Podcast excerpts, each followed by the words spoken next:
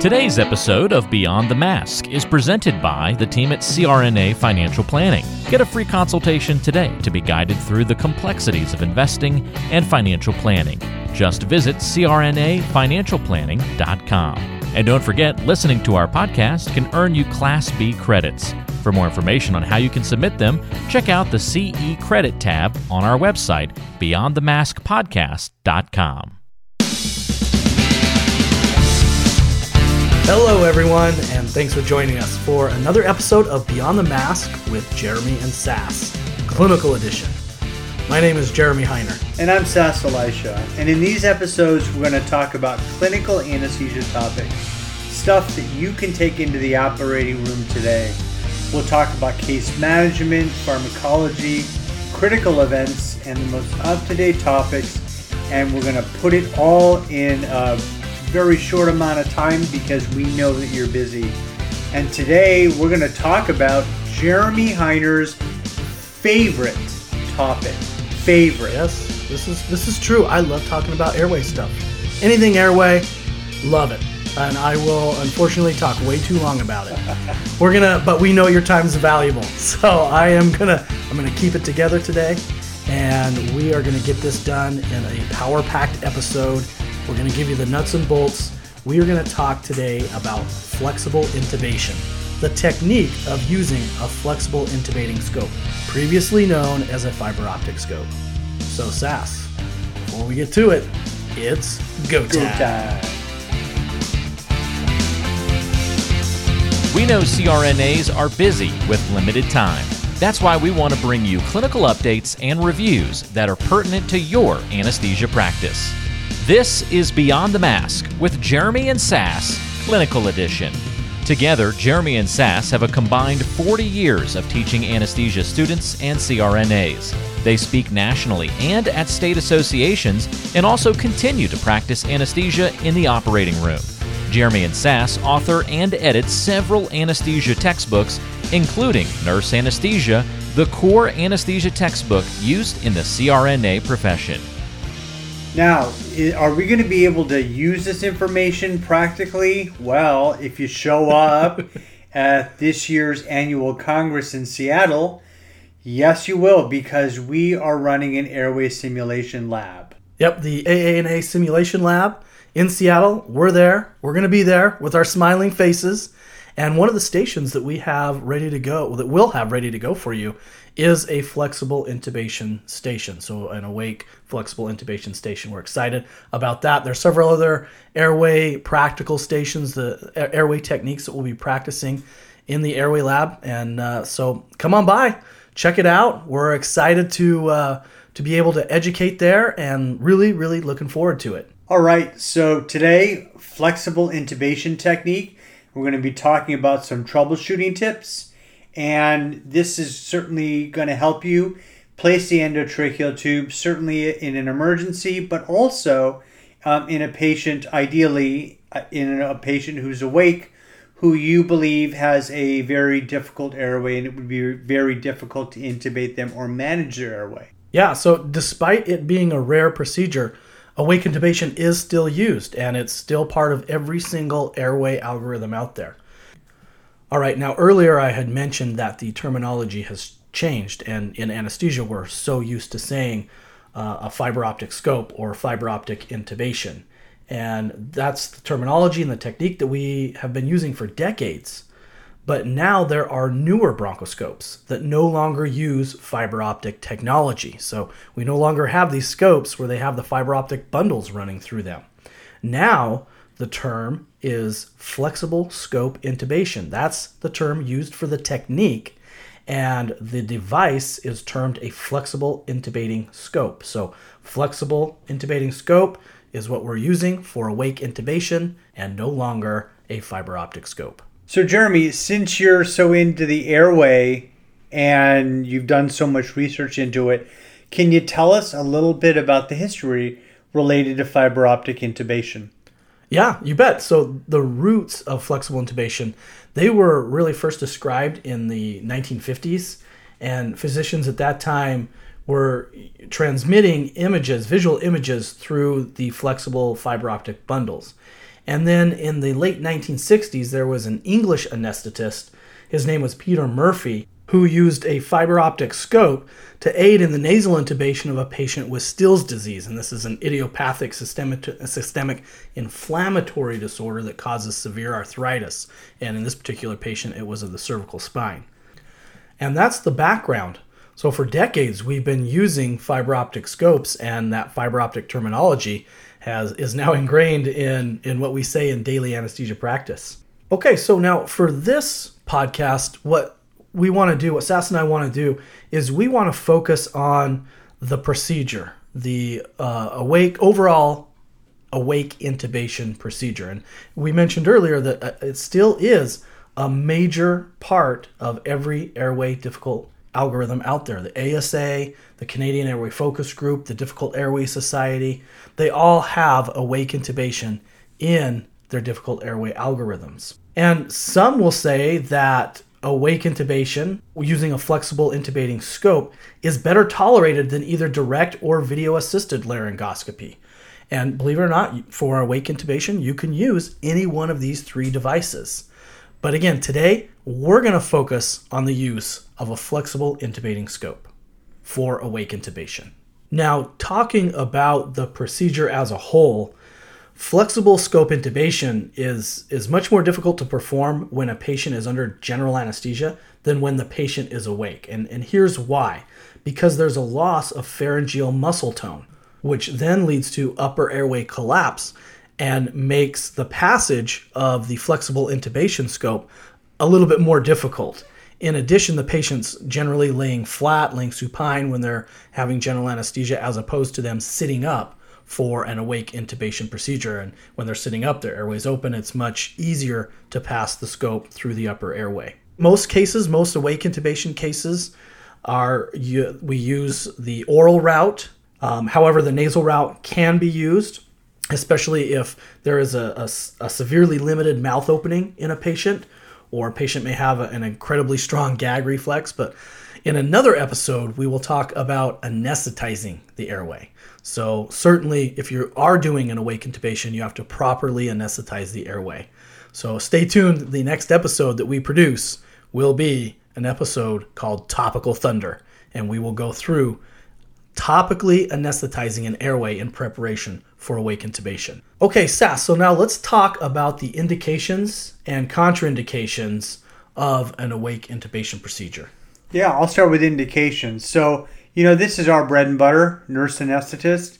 So we are looking at anything that looks abnormal, limited mouth opening, a short thyromental distance, any other airway abnormality, a mass, uh, trouble breathing when they lie flat, changes in the quality of the voice, unstable cervical spine where you can't manipulate their airway or change their head position of course, airway trauma, prone or lateral positioning, needing the ability to quickly rescue an airway. So, and, and, of course, this is a limited list. There are more reasons. Certainly, making sure that we look at if there is a prior anesthetic record to see how difficult someone may be to, to uh, ventilate and intubate is certainly one of those things that may lead you uh, to believe that it, there is an indication for um, for intubation while the patient's awake. Exactly. Yeah.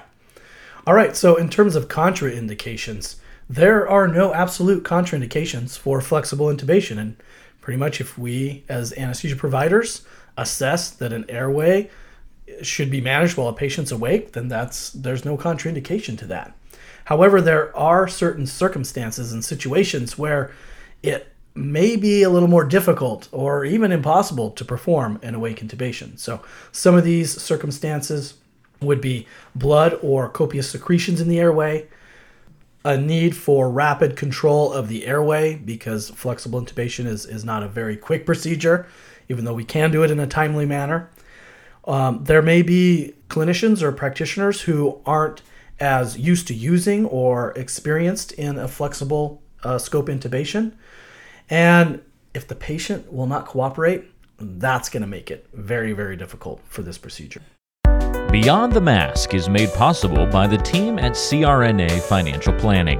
With almost two decades of experience, the firm guides CRNAs through the complexities of investing and financial planning. Schedule a free consultation today by calling 855 304 3748 or go online to crnafinancialplanning.com. All right, so let's talk about setup and let's talk about equipment. So, where are we going to get our equipment? And our equipment most often is going to be locked up somewhere. Hopefully, you know where it is in your anesthesia department in a difficult airway cart.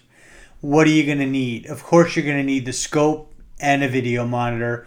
Of course, you're going to be checking it to make sure it all works. Bite blocks, specialized oral airways, adapters for ventilation, and possibly an endoscopy face mask. You're going to need anti fogging agent and also lubricating agent. And then we're going to talk in a little bit about nerve blocks and topicalization for the airway. In addition, video laryngoscopy or supraglottic devices can certainly be used and they are designed to facilitate endotracheal intubation alongside the flexible scope. Many people will call that the double setup technique, where they're using the video laryngoscope to uh, essentially drive the video, the flexible scope into the airway. It gives a third person view of where that scope is, the flexible scope is in relation to the opening, the, the glottic opening. Sass and I like to call that the VI-FI technique, video inclusive flexible intubation. VI-FI. That's right. You heard it first on Beyond the Mask with Jeremy and Sass, Clinical Edition. VI-FI. Now, earlier I had talked about these newer scopes uh, being being called flexible intubating scopes, and the majority of these are actually disposable, single patient use scopes. Uh, there are still some scopes that need to be cleaned and reused, but essentially these scopes are made up of a flexible insertion cord that contains either optical fibers or a small camera. Most of them contain small cameras at the end. And then, of course, there's a bright light source. And this, these cam- this camera and the channel transmits images to either an eyepiece or a camera head and then a video screen.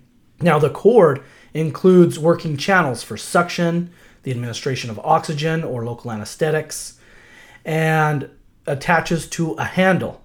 Now, there's also a cable that's contained within this cord, and this cable is what you can use. It's connected to a trigger mechanism on the handle, and that will allow the tip of the scope, depending on which way you manipulate the trigger me- mechanism with your thumb on the handle, it will manipulate the tip either up or down. Now, it's important to use a flexible scope that is narrow enough to fit through an appropriately sized endotracheal tube. So, adult flexible intubating scopes, they're typically 60 centimeters in length with a diameter of 3.8 to 4.2 millimeters.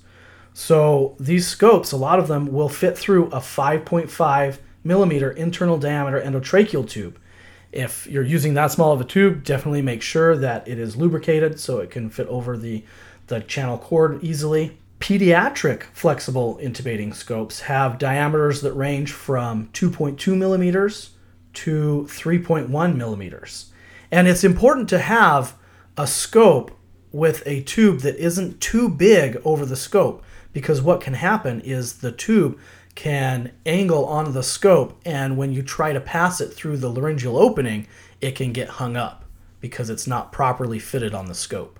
One thing that is important to mention when doing an awake flexible intubation is a lot of times when we're doing this, we're standing and we're facing the patient. So if that's the case, just realize that what you're used to seeing on the monitor when using video laryngoscopy is going to be flipped 180 degrees.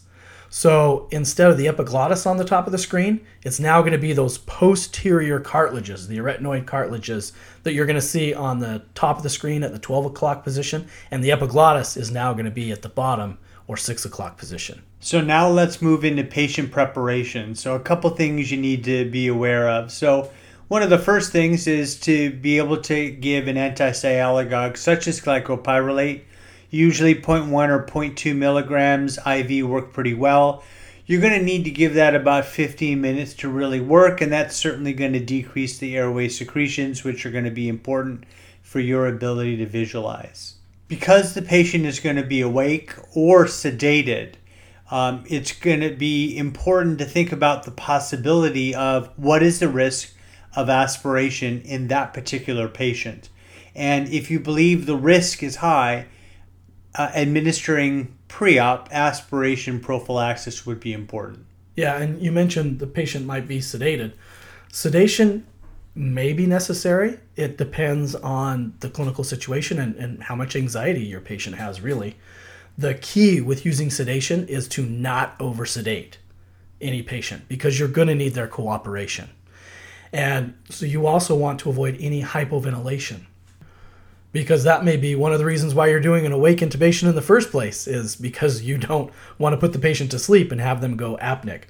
There are several different medications that can be used. Ketamine's been used, dexmedetomidine, what else? Midazolam, remifentanil can be used if you're comfortable using that. So again, the keys with awake intubation is you don't want to oversedate the patient because you need their cooperation and you don't want them to breathe less or hypoventilate. So, if you're going to be doing this through the nasal cavity and doing a nasal intubation, you're going to need to prep with a vasoconstrictor because, of course, the last thing you're going to want is for them to bleed.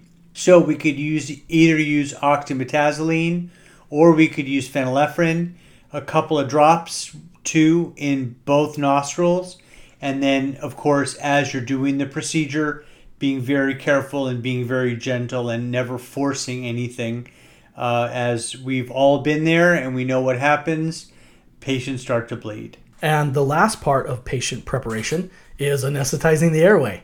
We can do that topically or we can do injection nerve blocks. Topically, we're going to use high concentrations of, of lidocaine, 4% solution or 5% lidocaine paste. And so for this, we will wait for the next episode in two weeks when we talk about a topical anesthesia technique called topical thunder. And we'll go over the injection nerve blocks during this, this uh, future podcast as well. Hello, everyone. Jeremy here. Beyond the Mask is sponsoring a team for Halos again this year.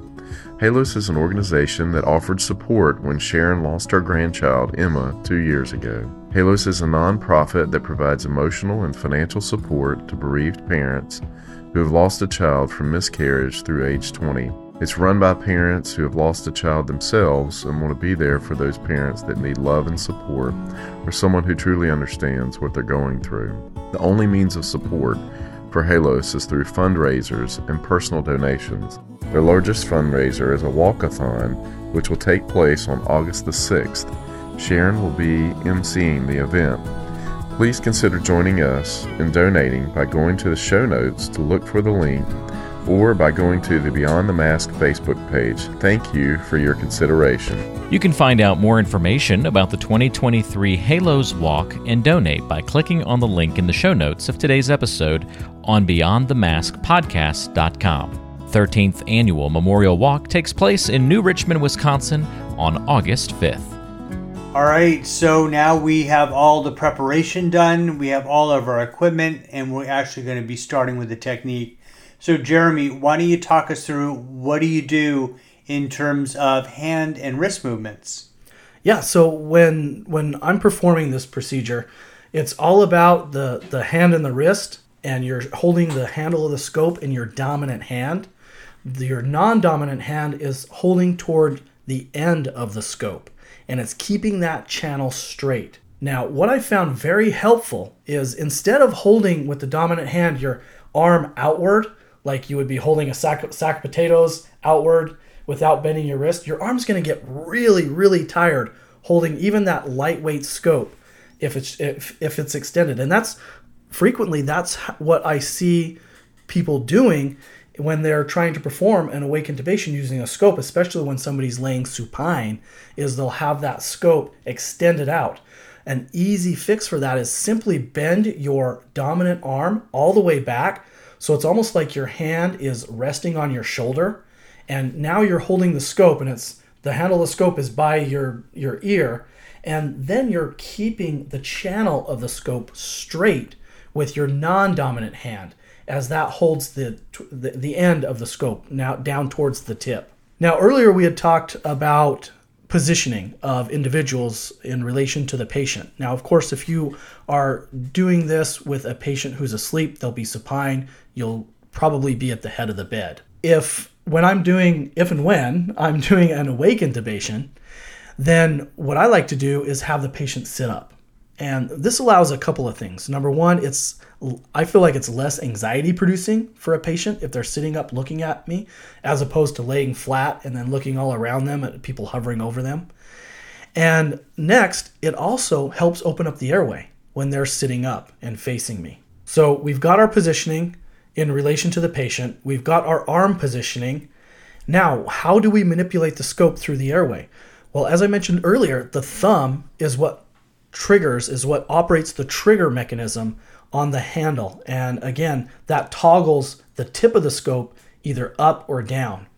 The non dominant hand is holding the end of the scope about two to four inches from the end and keeping it straight so that if I want to go left or right, I simply move my wrist, my dominant hand wrist that's holding the handle of the scope. I move it either left or right to move the end of the tip of the scope left or right.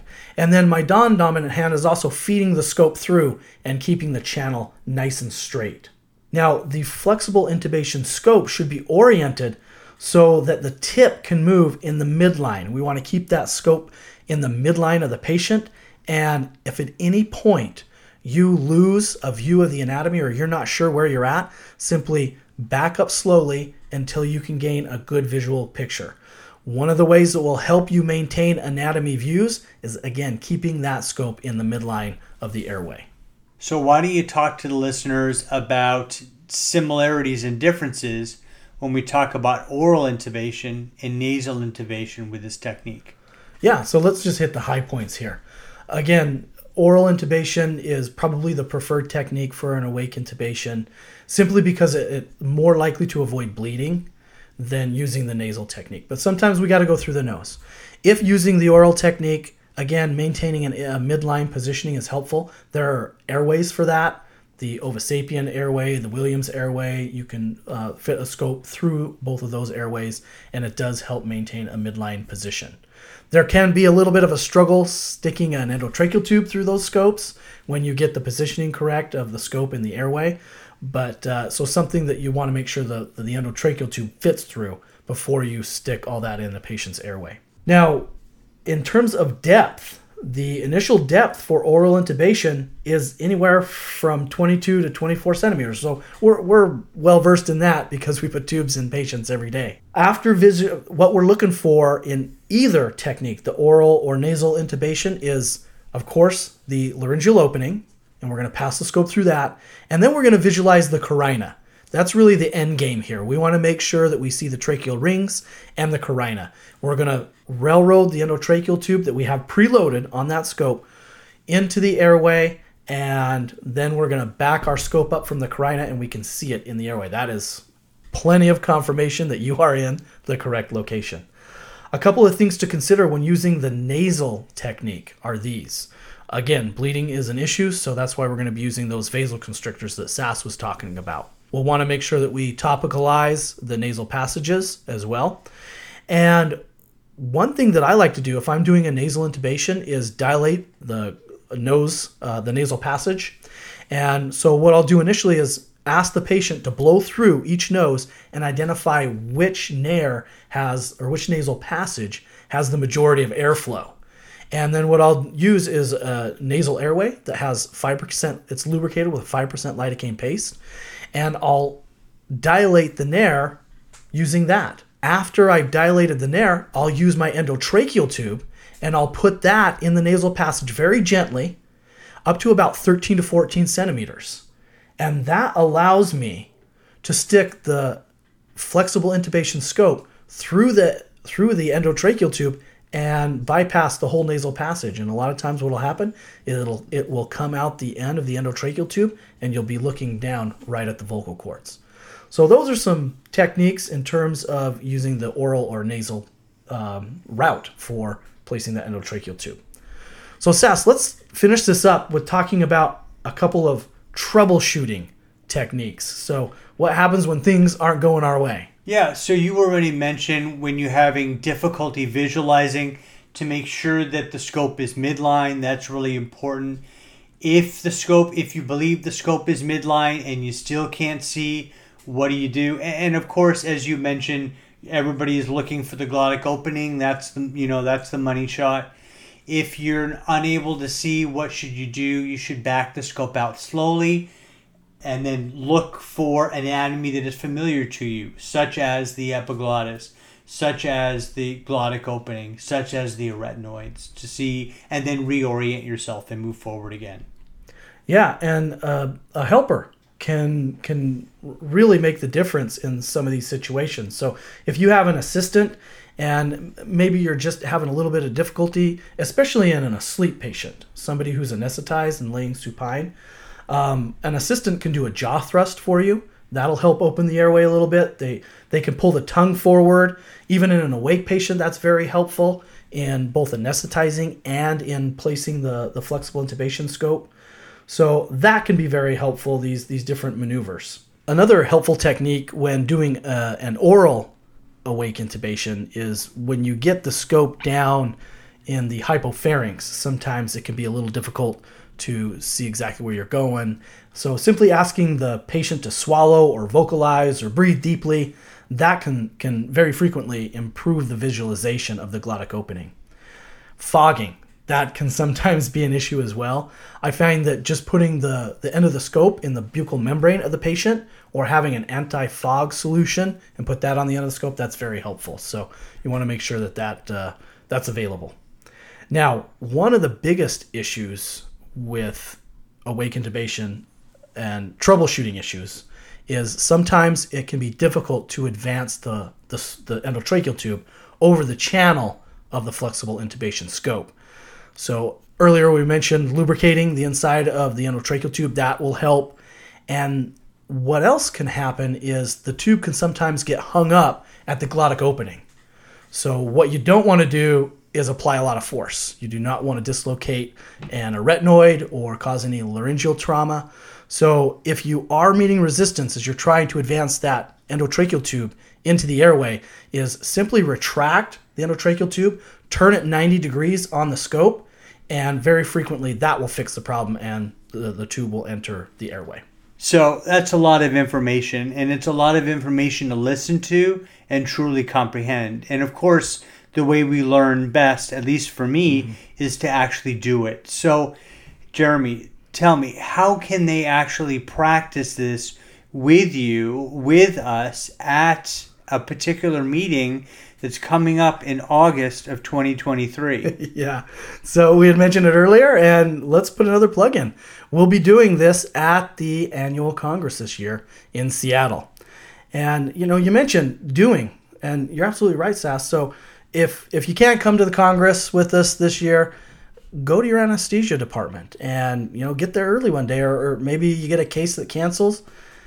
Grab a scope, start practicing with it.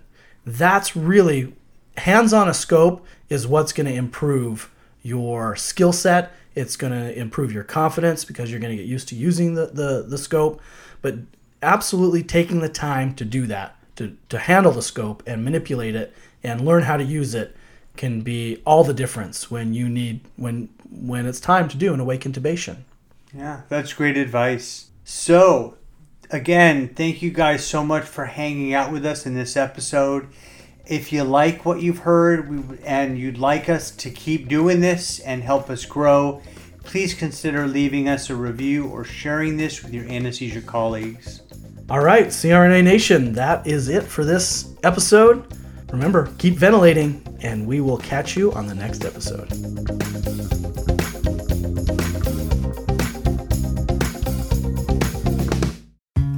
Today's show is brought to you by the folks at CRNA Financial Planning, an independent consulting firm that offers financial planning services exclusively to CRNAs and their families. From planning for a child's future college expenses to building a predictable income stream in retirement, the firm is committed to offering you comprehensive financial services customized to fit your unique needs and objectives. If you have questions about your financial future, get them answered call the team at 855 304 3748. That's 855 304 3748. Or go online to crnafinancialplanning.com. Hi, this is Jackie Rowles, President of the International Federation of Nurse Anesthetists and President and founder of Our Hearts, Your Hands, a global anesthesia support community that takes donations to allow nurse anesthetists in low and middle income countries to go to educational programs, buy equipment, or textbooks. Your donations are tax deductible, and we would appreciate your support.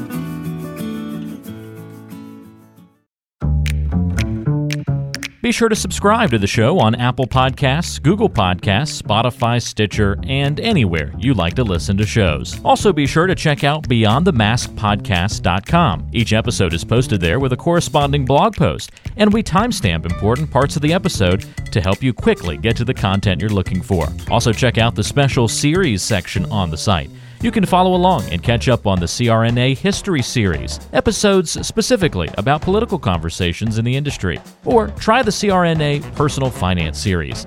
It's all on BeyondTheMaskPodcast.com. And if you have a question for the show or want to be a guest, or even suggest a particular topic, fill out the contact form on the site or send an email directly to us at info at beyondthemaskpodcast.com. And lastly, let's take the conversation social. Check out our Beyond the Mask podcast Facebook page and Facebook group. Jeremy and Sass expressly disclaim any liability in connection with the use of this presentation or its contents by any third party.